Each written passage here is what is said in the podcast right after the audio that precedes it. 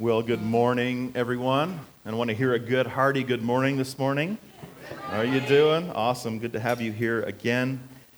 Uh, have to gather together as the church again. The Lord has blessed us with another week, another Lord's Day to gather and to lift up His name together. So, well, it's almost a year since we started meeting as a core group. We started meeting at the end of January last year, and like I just said, we're excited to actually set a date of our official launch. And uh, I'm just, just so uh, thankful to the Lord with what He's doing in this church. And here we, get, we are again, it's Christmas. It seems like Christmas comes faster and faster the older you get. I'm getting older, and I'm noticing that Christmas comes faster and faster. I don't know if you guys know much about my family. We are kind of Christmas crazy. Um, we start pretty early with decorating. And, uh, and, and Kim is the same as me, so we're, we're a good match that way. And uh, so we love Christmas. Um, but Christmas comes with all kinds of emotions attached to it as well, a lot of experiences in your life. Uh, Christmas can be joyful, it can be exciting. It's that time of the year, right? That, what, what do the songs say? It's the most wonderful time of the year, right?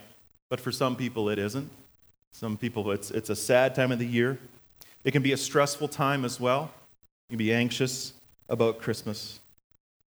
But regardless of our experiences or, and our feelings, Christmas is a huge deal in our culture. I don't know if you've looked around. Like there's a building downtown with Christmas trees all the way up the building. It, it's pretty crazy. Um, so it's a part of our culture. Just want to share with you a bit of the tradition of Christmas, uh, where it came from. It's been around for about 1,700 years uh, started in the third and fourth century. It, really just started as a tradition. It started as a reaction, really, to a pagan, uh, pagan celebration. Uh, in, the, in the church in Rome, there was uh, the Roman pagans who would celebrate the, the feast or the celebration of, of Saturn, and they would be worshiping Saturn during the winter solstice. And, and at that time as well, there was some philosophers, some um, theologians who were trying to determine the, the birth date of Christ, when he would have been born. And at that time, some of them determined it was probably December 25th, right? They were looking at some, some old census material and, some, and some, uh, some of the scriptures leading up to that. Now, it doesn't really matter if, if December 25th is not. It could be another time. It doesn't really, doesn't really matter. We choose to celebrate at this time. And what they did in that culture, the church was trying to redeem, uh, re- redeem a celebration and bring it into the light of celebrating Christ's birth. So it's nothing that was mandated from Scripture right? We don't see any command for us to be celebrating the birth of Christ, um, but we choose to do this, and, and we love to celebrate his birth because it is an amazing thing. We're celebrating the incarnation of God, God becoming man. And so Christmas started with really good intentions, and it's evolved over the centuries into what it looks like today, highly commercialized, right? Um, sometimes distracting, right, from the original intent.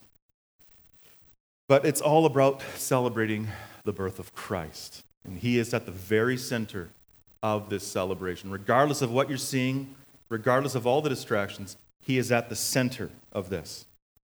Now, I want to see a, a show of hands here of those who have in the past year have received a birth announcement in the mail. Anybody? No? Is anybody doing that anymore, sending a birth announcement of their child in the mail? Know we have a fresh little baby here, and, and so well, we're going to get to that. So, how about, how about the new thing? If you're on social media, it's really an announcement of, of being pregnant. Have you seen that? Right? And how are they doing that today? They're getting pretty creative with this kind of thing. I think the, the, the Weebs, they sent out something that said, we need to spill the beans. There's like a jar of beans, I think, spilled. Um, there's a couple examples here, uh, the way that people are doing that. Um, next slide, yeah. So, kind of creative, right? I really like this one here. Really contextual for our time, but you know, kind of tell, telling the uh, announcement of a birth coming, but it's kind of veiled, right? It's, it's, it's, it's telling you, but it's not just outright saying that we're, we're pregnant, we're having a baby. So they're using pictures, they're using imagery to help you understand that. Was there a glass of water? Oh, yeah. Sorry about that. So today we're going to be looking back at God's anticipated announcement of his son's arrival. And we're going to witness a thousand, thousands of years of uh, him announcing this boldly to us. And Paul tells us in the Old Testament writings that they were written down for our instruction. And so we look to them today as the New Testament church and we remember. We look back to what was being said about the Savior who was to come, this Messiah who was to come. So we're going to look at some of these scriptures. It's going to be kind of a high level uh, overview. We're used to actually diving into a small section of scripture and pulling it apart. We're going to be looking from a pretty high level here today. Um, but let's start by asking ourselves the question Do we believe in the birth of Jesus? Do we believe 2,000 years ago God became a man? That God was a baby? Or is this just a story? Is it some kind of just convenient truth that we attach ourselves to? We have some kind of a carnal sense of having some hope for life after death. Is that what this is? Why do we believe in this story of Jesus? Why do we believe in the incarnation? Well, today we're going to see that God has been progressively unveiling the promise of a coming son, the promise of a Messiah. We see his birth announcement through the pages of Scripture, a future arrival. And we're going to see three distinct identifiers of what the people were looking for of this coming Messiah. And the first one is they were looking for a promised man. They were looking for a promised man. If you want to turn in your Bibles to Genesis chapter 2. And while you're getting there, we're going to pray. Lord, we thank you for your word that you have not left us in the darkness, that you were crying out that there is a coming, coming Messiah, a coming Savior, that it wasn't a secret, that yes, it was veiled, yes, it was in imagery, yes, it was in prophecy, but you were telling us from the beginning that there is a Messiah. There's one coming to redeem us of our sin.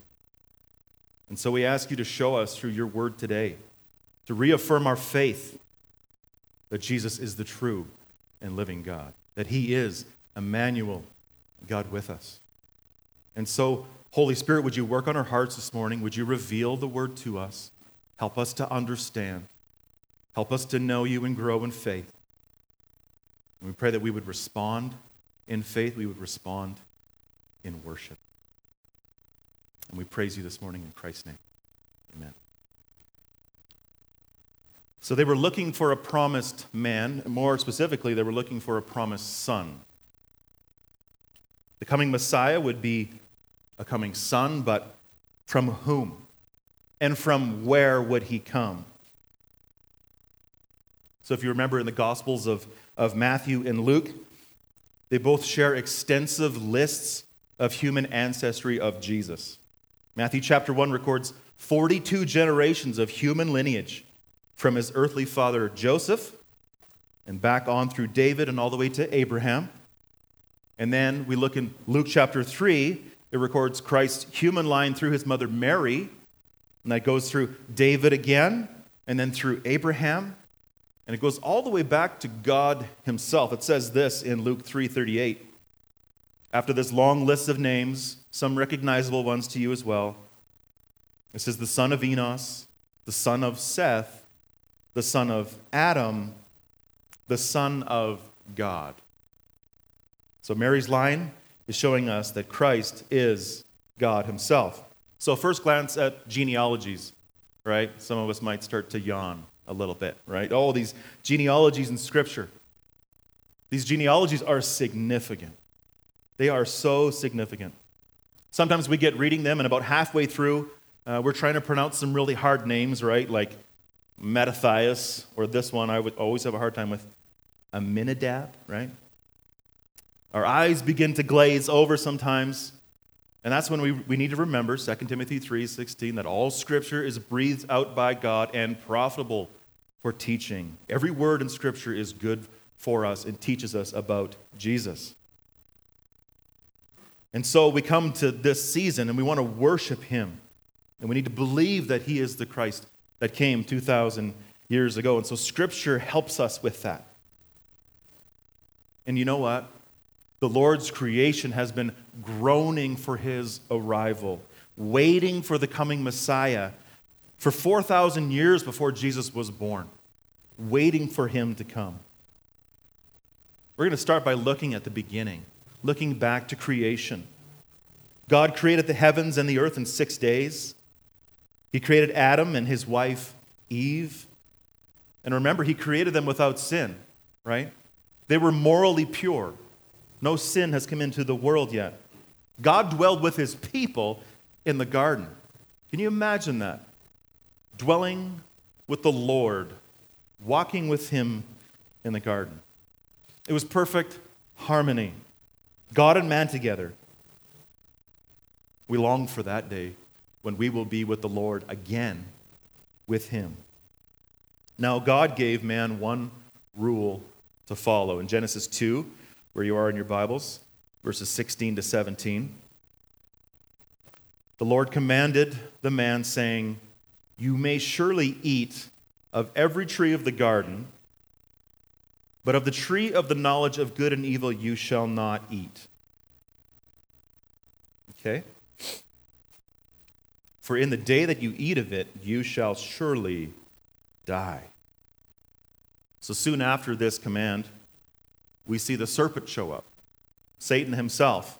He tempts Eve to question God, and he rejects, or she rejects the word of God.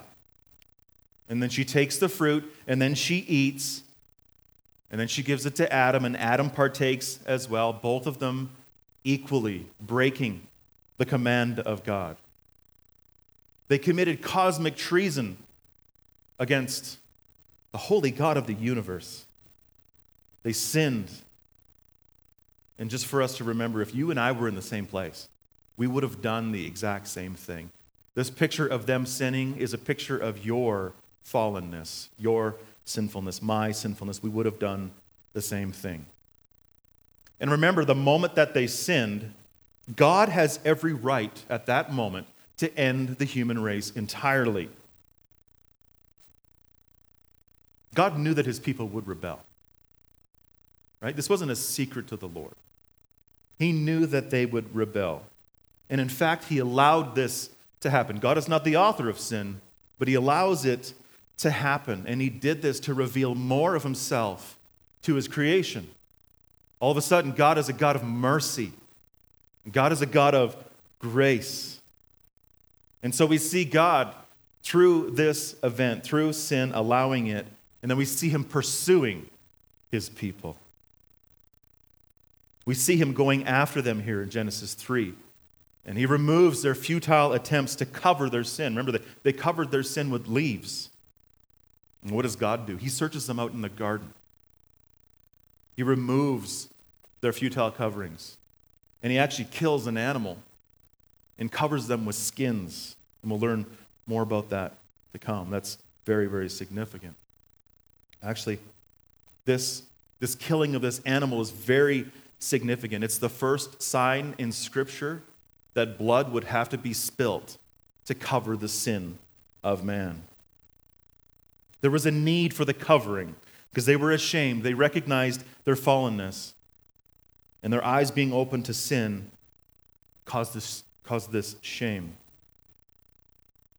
Now, Adam and Eve didn't get off scot free. Yes, God covered them, He pursued them. There was some repercussions for their sin. Remember, God said, if you eat of the tree, you're going to die, right? And so, although He didn't kill them right then, they were eventually going to die. Just like all of us, 10 out of 10 people in this world die, right? That's a guarantee. So, some of these repercussions are listed in Genesis 3. They had to leave the garden. They had to be removed from the holy presence of the Lord. They had some specific consequences as well. So Adam had the consequence of pain and toil when it came to his role of being the gatherer of food and the caretaker of his family in Genesis 3 17 to 19. We also know that Eve was cursed with pain in childbirth. But you always have to remember this in Scripture, when you see God's judgment, with the judgment, there is always promise. There's always promise. And we see the first verbal promise of the Lord of a coming Messiah. This is the first gospel message in Scripture. God says to Satan, and he says to Eve, I will put enmity between you, Satan, and the woman. Okay? There's going to be, there's going to be this battle between uh, the offspring of, of the seed of the woman and the seed of Satan. He says, and between your offspring and her offspring. And then he says this He, and this is referring to a coming man, a coming son, the coming Messiah, he will bruise your head.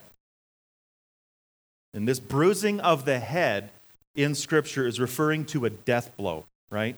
This is not just a, just a bruise on the cheek. This is a cause of death by a bruise, by a death blow to the head, okay? So he will bruise your head, speaking about the coming Messiah, and then Satan, you shall bruise his heel. It doesn't take us much to look back on the Gospels and see how Satan was trying to bruise the heel of Jesus.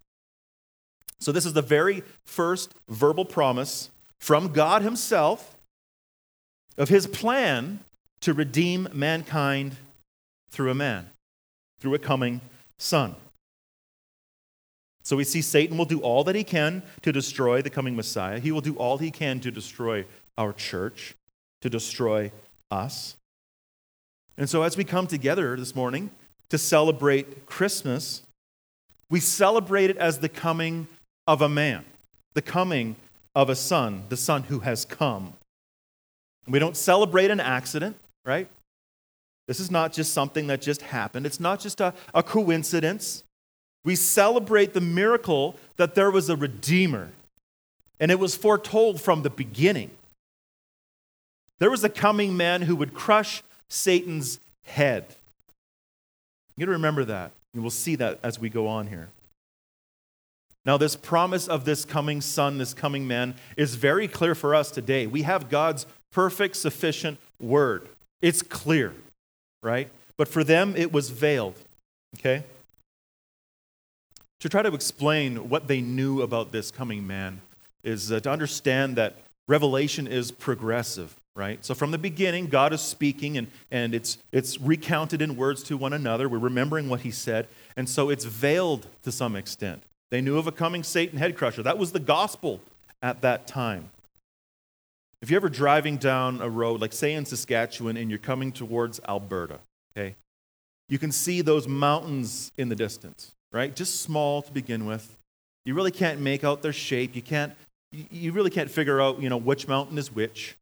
But as you drive closer and closer to the mountains, as you keep going west, you see it clearer and clearer and clearer. And that is like progressive revelation. As, as God's word moves throughout the Old Testament, you see the picture of the coming Christ clearer and clearer and clearer. Throughout history, God has been unfurling this, this blanket of redemption, so to speak. This, you know, you ever have a blanket with a pattern on it and it's all rolled up? You don't know what's on it until you roll it out and you're going to see it more and more clearly. And that's what he's doing throughout history. And 2,000 years after Adam and, Eve, Adam and Eve sinned, God began to give a clearer picture of who this coming Redeemer would be. And that's why we look at Abraham. In Genesis 12, 15, you can turn there as well, or Genesis 12 and chapter 15. God promised that Abraham would become a blessing to the whole world. He promised him people. He promised him land. He promised him a coming seed. That's the offspring of Eve, right? So land, people, and a coming person, okay? They would come from him. Now, if you remember the story of Abraham, you remember the story of Sarah, you remember that she was barren. And then God miraculously gives her the birth of a boy, and she names him Isaac. Now, at that time, maybe they're thinking, you know, this promise is meant to come through Abraham. Abraham was thinking, it's going to come through me, and uh, this miraculous birth is coming. Maybe this is the Messiah. Maybe this is the one who would redeem us from sin. And so they were looking at that and they were, they were wondering, who is this Messiah? But the answer wasn't yet, right? Yes, Isaac was miraculously born. But he was not the man that they were waiting for yet. He was not the son that they were waiting for. Genesis 17 said that through Abraham, there would be an everlasting covenant for his offspring after him, right? But it wasn't Isaac yet. It would come through him. And so this promise continues to unfurl. And then we look forward again to another key person in history. We look forward to the shepherd boy David, okay? Maybe David would be the man to come and save us. And the answer, yet again, was not yet. In fact, there was a prophecy about David from Numbers 24 17. And it says, I see him, but not now. I behold him, but not near. A star shall come out of Jacob, and a scepter shall rise out of Israel. It shall crush the forehead of Moab. Again, that, that picture of going back to the original gospel. There's this crushing of the forehead, right? A death blow. So he's still to come. This language of bruising the head of Satan is still the gospel. And we're seeing clearer that it's going to come through Abraham, through Isaac, through Jacob, and then through David. Now, although David was a great man in, in Jewish history, he was the greatest king of the greatest kingdom during their time, David was not the Messiah. He was the type of the one to come. And then we also see God further unveiling his plan through the prophet Isaiah. And this happens 500 years before the birth of Christ. God was revealing that the coming man would be born of a virgin. Isaiah 7:14 Therefore the Lord himself will give you a sign. Behold the virgin shall conceive and bear a son and shall call his name Emmanuel. And then on to our verse that we read this morning in Advent, Isaiah 9, 6 to 7. For to us a child is born, to us a son is given, and the government shall be upon his shoulder, and his name shall be called Wonderful Counselor, Mighty God, Everlasting Father, Prince of Peace. Of the increase of his government and peace there will be no end. And on the throne of David and over his kingdom, to establish it and uphold it with justice and with righteousness from this time forth and forevermore. The zeal of the Lord of hosts will do this. So I hope you're seeing it's, it's becoming clearer and clearer as we move through history, as we move through the Old Testament. And there is so much to be seen. This is just a sprinkling of that. The truth is this is that the coming of the Lord was no secret. Yes, it was veiled, but it was enough for them to believe and have faith in the one who was to come who would cover their sins. Now, it was ultimately fulfilled in Jesus. We know that. That's why we celebrate Christmas every year. We remember this lowly couple from a lowly town giving birth in a stable. This one who is to be highly bestowed among the people, born in a stable. This Emmanuel, this God with us, God with his people, Jesus Christ. And so we see these mountain peaks of history pointing towards the fulfillment in Jesus Christ, that there was a son to come. So the world tends to be fascinated with stories that are like this, right? Stories that reflect a prophecy and a fulfillment in an unlikely person, right? You think of Lord of the Rings, think of Superman, think of Star Wars, and even Harry Potter, right? You see that there's, there's some kind of a foretold story that's being fulfilled in an unlikely person, right? Why do you think we love those stories? Is it just because it's good storytelling? It's not because of that at all. It's because our hearts long for that story. That has been written on us from the very beginning. This story of a coming Savior is reflected in the stories today. And the reason that we love it is because our hearts are longing for it. And the ultimate story is fulfilled in Jesus Christ. The story could never be fulfilled in Clark Kent or Frodo Baggins or Harry Potter or Luke Skywalker right? They all want to be the story, but they're not the story. There is only one story, and that is the story of the God man, Jesus Christ. That's what Christmas is about. And this man was born. He was born in Bethlehem. We already looked at that scripture a couple weeks ago, Micah 5 2.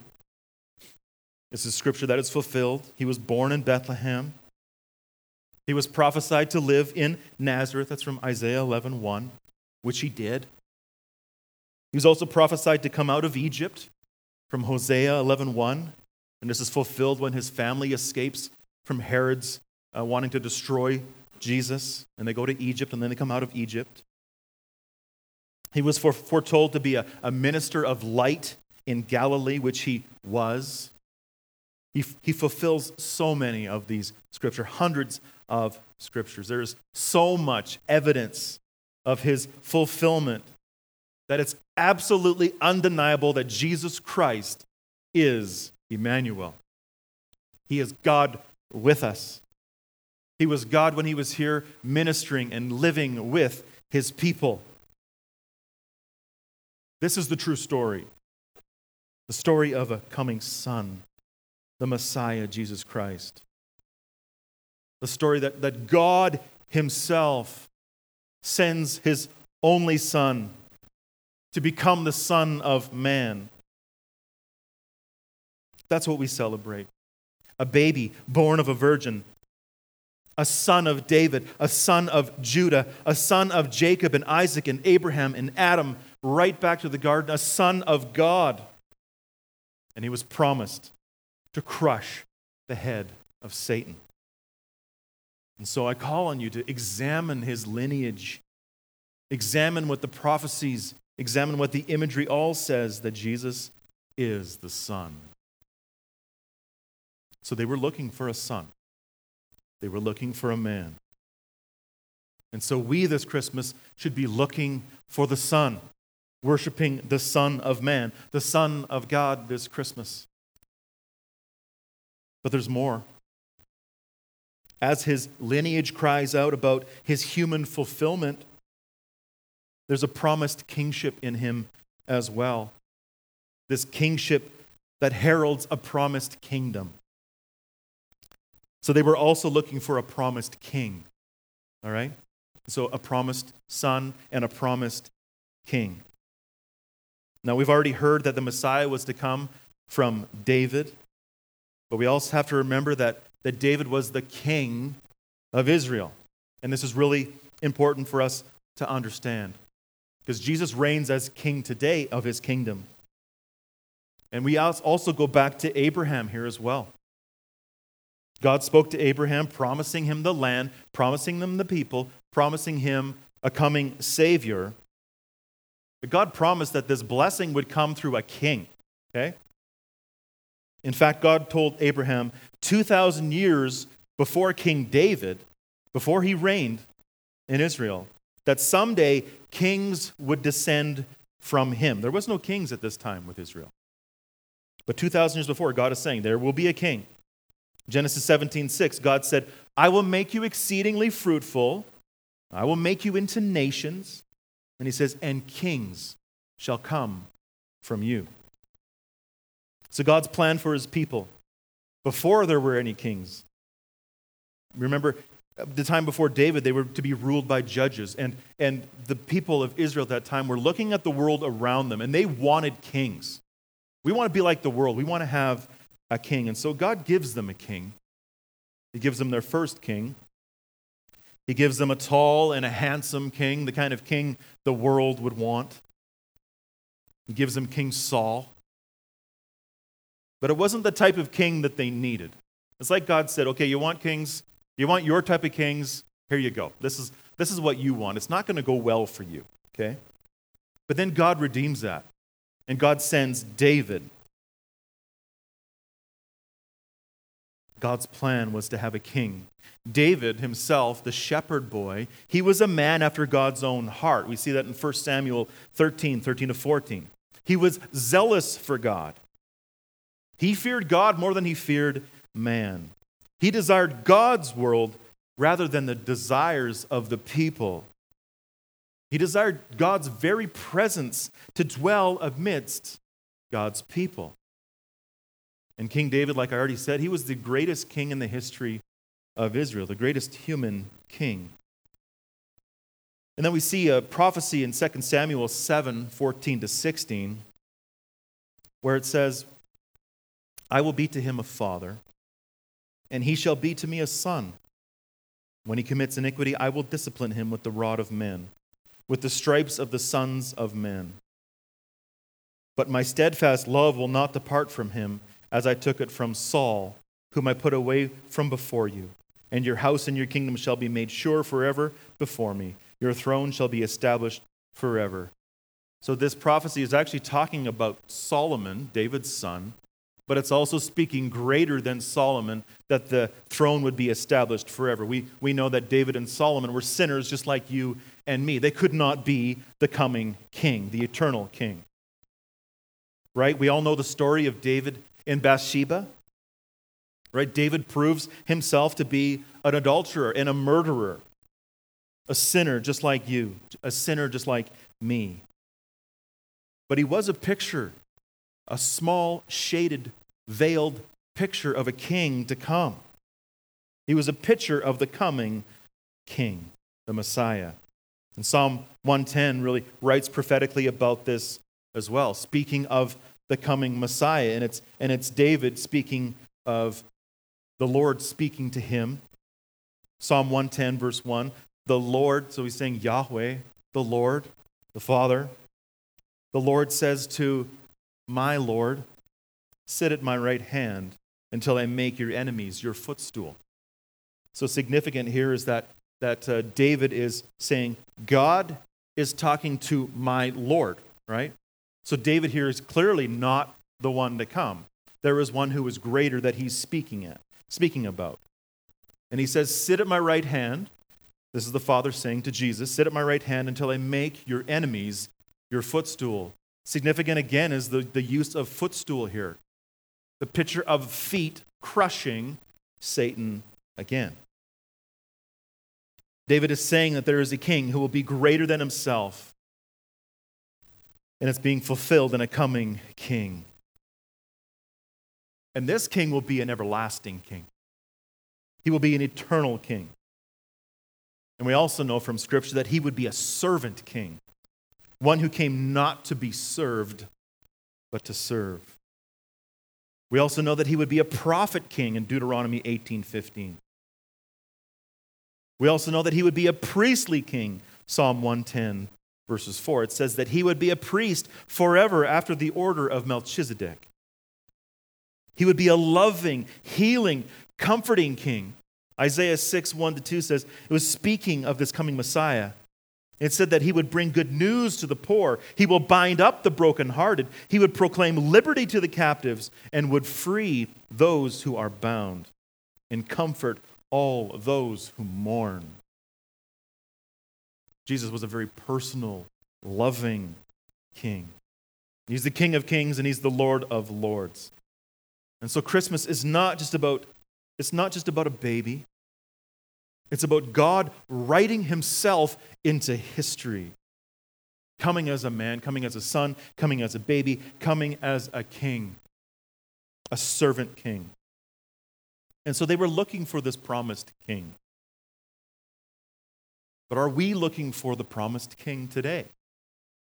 It has been clearly revealed to us that Jesus is the King of kings and the Lord of lords. And so, have you submitted your life to the everlasting King who offers you everlasting love, who wants to rule your hearts?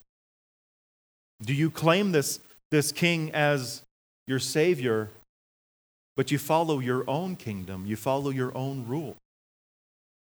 I think we can all be guilty of that at times, going after our own plans, not submitting to the King. And so the Jews here, they would be looking for this king to come. And right up to, the, to Jesus' incarnation, it was at its height of need. There was Roman occupation.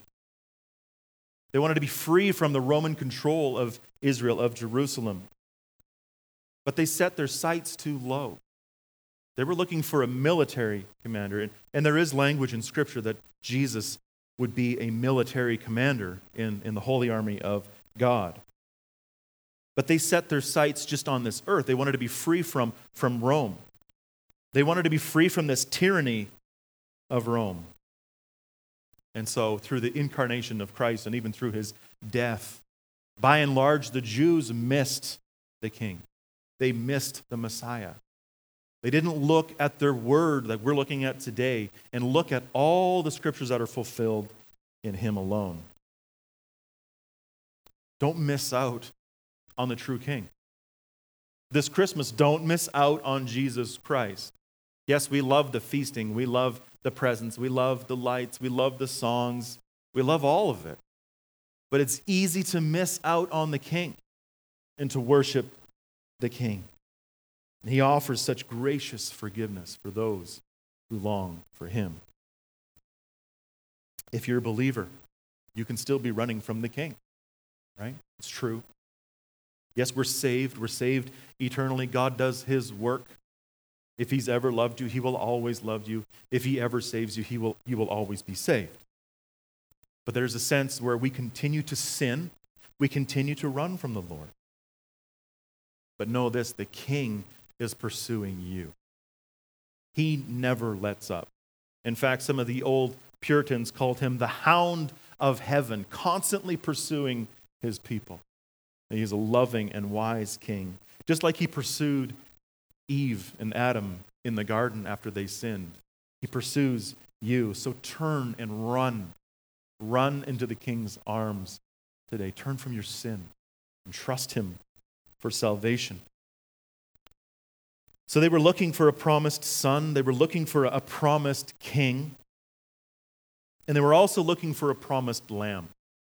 A promised lamb. As we look at this last promise, we'll be looking at Genesis 22. And you may remember, we're going back to, to Abraham again here. Abraham's very crucial for understanding of, of the coming king, the coming son, the coming lamb.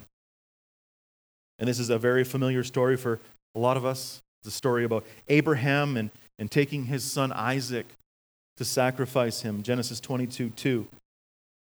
God said to Abraham, Take your son, your only son, Isaac, whom you love, and go to the land of Moriah and offer him there as a burnt offering on one of the mountains which I shall tell you. And so Abraham obediently collects the wood for the fire, he, he puts it on his son's back.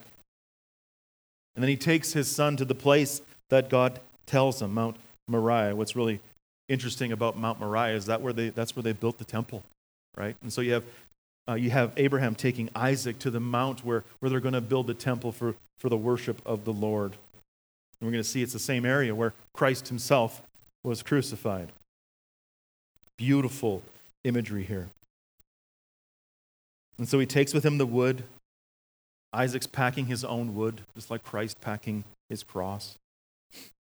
And Abraham has the fire with him, and he has a knife for the sacrifice.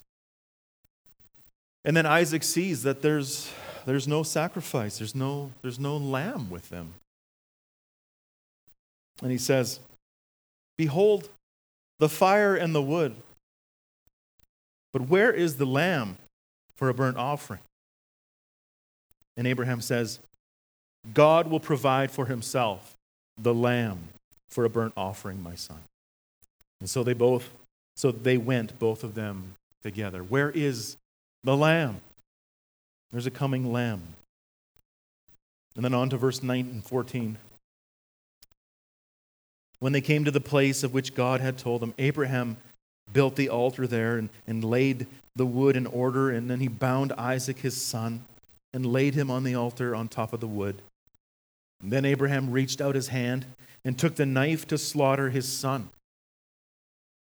But the angel of the Lord called to him from heaven and said, Abraham, Abraham.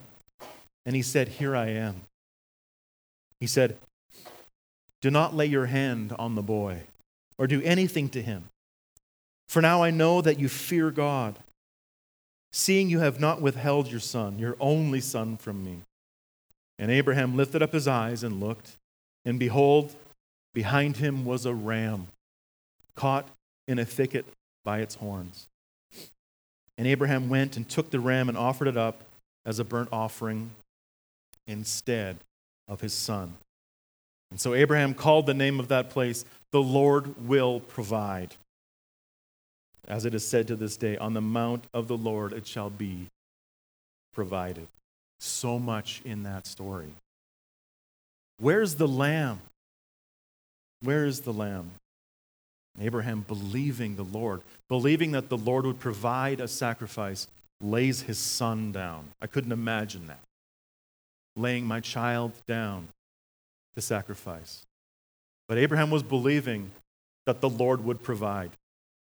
And the Lord will provide, and he has provided. He knew there was a coming lamb that would be slain. And so the Christmas story is that the Lord will provide a lamb. The Jews seen this over and over again and again throughout history. From that very first sacrifice in the garden where blood had to be spilt, there had to be a covering for sin. They were looking and they were seeing a picture over and over again that blood had to be spilt. The Jews had this tangible, ongoing reminder. Remember when they were in captivity in Egypt under the oppression of Pharaoh, and the Lord was saving his people. The Lord told them to do what? To kill a lamb, to paint its blood on, its do- on their doorposts, so that their sons would not be killed. And then in the tabernacle and in the temple later on, there were always daily lamb sacrifices for the covering of sin. The Bible is a bloody book from beginning to end. And it tells us about the coming Savior, that his blood would have to be spilt. He was the coming lamb. And so, again, we see this is more than a story about a baby. We love to sing the songs about a baby, and it's so precious to think of Jesus as a baby. It's about these announcements of anticipation of a son. It's the truth of, of God's redemptive plan from the beginning, the plan to send himself as a son, as a king, to send the final sacrifice, the final lamb. Christmas is all about Jesus.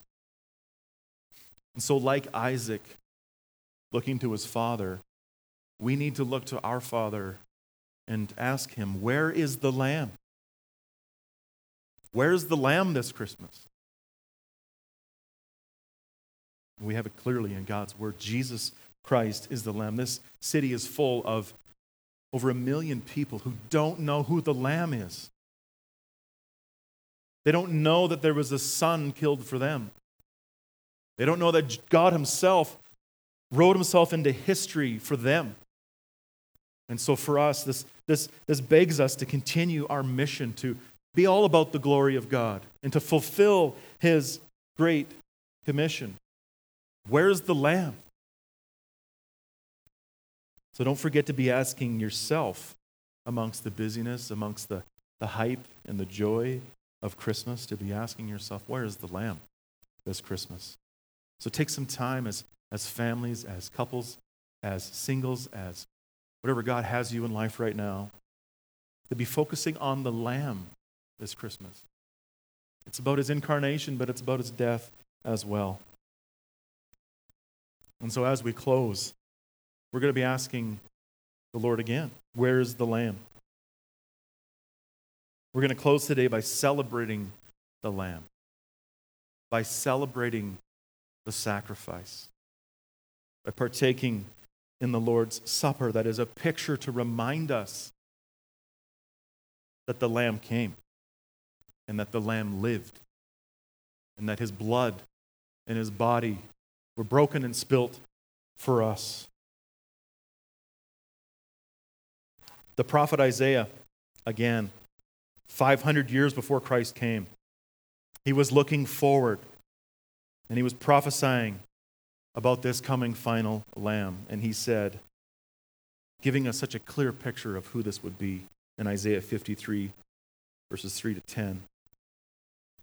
It says that he was despised, he was rejected by men, a man of sorrows and acquainted with grief, and as one from whom men hid their faces.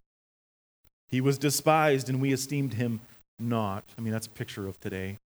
He's despised. The world does not esteem the Lord.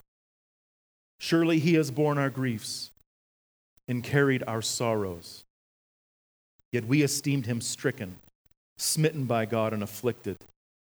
But he was pierced for our transgressions, he was crushed for our iniquities.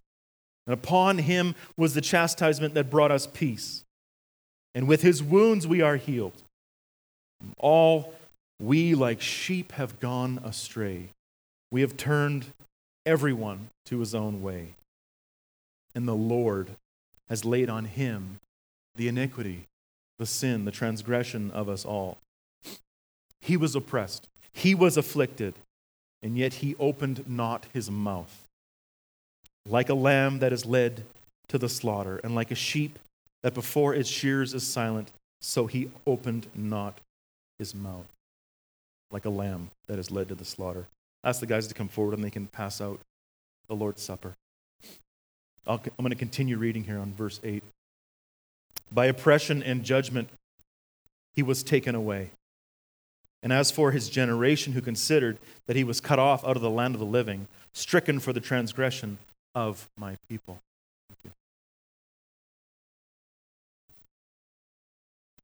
And they made his grave with the wicked and with the rich man in his death as you're preparing to take the Lord's Supper, be reflecting on the Lamb, be reflecting on your sin. You can even take some time to confess your sin to the Lord. Up to verse 10 of this same section. Yet it was the will of the Lord to crush him. He has put him to grief when his soul makes an offering makes an offering for guilt. He shall see his offspring. He shall prolong his days. The will of the Lord shall prosper in his hand.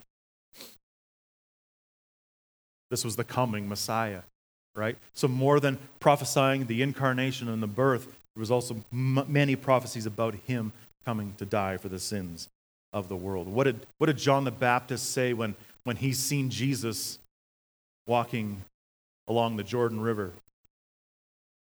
He says, Behold the Lamb who takes away the sins of the world. And that's what we celebrate today. The Lamb has come. His body was broken, His blood was spilt for us. So let's celebrate the Lamb today. 1 Corinthians 11 23 to 26 is our guide for for taking the Lord's Supper, for taking communion. And it says in verse 23, Paul is teaching on this. He says, For I received from the Lord what I also delivered to you that the Lord Jesus, on the night when he was betrayed, took bread. And when he had given thanks, he broke it and said, This is my body, which is for you do this in remembrance of me. Let's partake together.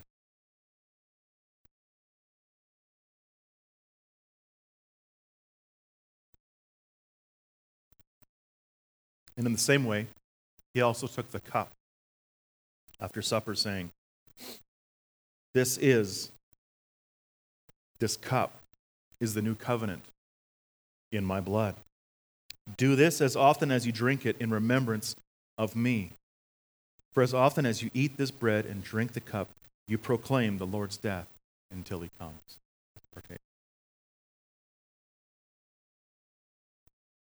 God has given us the Lord's Supper as a picture to remind us because we so often forget that the Lamb has come. The Lamb was slain. He rose from the dead for you and for me so that we could have life in Him and that we could bring glory to the Father. So, this Christmas, let us remember that the Lord, He sent a son, He sent a king, and He sent a lamb. So I pray that as, as we continue on this Christmas, that you and I will take time to reflect on that, that it would be a time of feasting, a time of worship, that, that it wouldn't be just about us, that it would be about Christ, and that we would rejoice in Him. And at this season that we choose to, to remember His birth, this tradition that we have as a church, that we would use it to draw our hearts closer and closer to Him. Let's pray. Lord, we do thank you that you have given us so much, that you have not veiled the Christ from us. We know that he has come. We read your word, we see that he has come in the flesh. He is Emmanuel, God with us, and that he never leaves us nor forsakes us. That he is the Son of Man that he is the Son of God, that he is the King of Kings, that he is a servant king, that he is the Lamb that was slain. And so we worship you today. We see this plan from the beginning, and it, and it causes our hearts to just be drawn to you and to be in awe of who you are. That from the beginning, before the beginning, you had a plan for your people, that you are a God who redeems, And we thank you. Work in our hearts today. Draw us closer to you. Christ.